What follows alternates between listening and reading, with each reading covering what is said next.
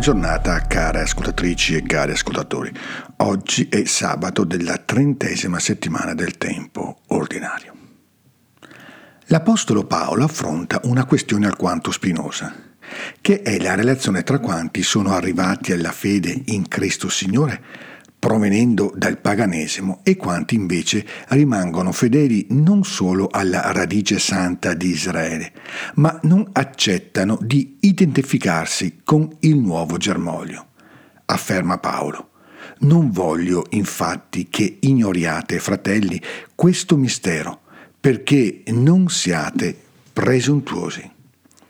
In realtà, come discepoli di Cristo, abbiamo dimenticato questo invito che andrebbe ricordato non solo in relazione ai nostri fratelli che vengono dall'ebraismo, ma anche da altri rivoli dell'unico fiume di ricerca di Dio che attraversa in modo più o meno visibile la storia dell'umanità, nutrendo la vita di uomini e donne, tanto noti quanto sconosciuti.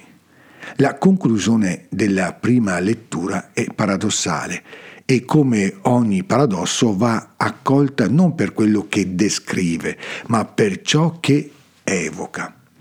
Quanto al Vangelo, essi sono nemici per vostro vantaggio, ma quanto alla scelta di Dio, essi sono amati. A causa dei padri, infatti, i doni e la chiamata di Dio sono irrevocabili. Se non avessimo dimenticato questa parola, mai e poi mai avremmo disprezzato e umiliato alcuno, nella coscienza che già il fatto della chiamata alla vita è il segno di un amore di Dio che rende inviolabile ogni percorso e rispettabile ogni ricerca, anche quando non possiamo riconoscerci completamente in essa. Gesù lo ricorda in modo alquanto raffinato, ma non meno efficace, quando, come una madre attenta a dare consigli di buone maniere, ci mette in guardia dal fare cattive figure che possono inutilmente umiliarci dopo avere stupidamente cercato di innalzarci eccessivamente nella considerazione degli altri. Invece, dice Gesù, quando sei invitato, va a metterti all'ultimo posto.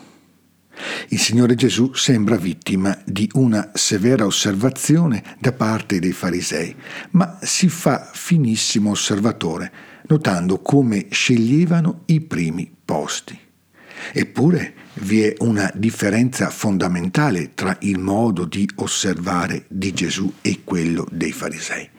Mentre quest'ultimi osservavano per giudicare e condannare, ritenendo di essere sempre giusti mentre gli altri sarebbero, a loro modo di vedere e di pensare, sempre mancanti, Gesù si prende cura non solo di osservare per cogliere in fallo, ma di illuminare per rettificare il modo di comportarsi, senza attendere nessun tranello. La parola del Vangelo ci aiuta a mettere in conto che ci sia sempre qualcuno più degno di noi stessi e il fatto di essere capaci di onorare gli altri non può che fare onore a noi stessi, evitando così di cadere nelle trappole del perpetuo inquisitore e condannatore. Così esorta San Girolamo, padre della Chiesa, parafrasando le parole del Signore Gesù. Mettiti all'ultimo posto, fratello, quando siedi a mensa. Così, se arriva uno meno degno di te, sarai invitato a passare a un posto più degno.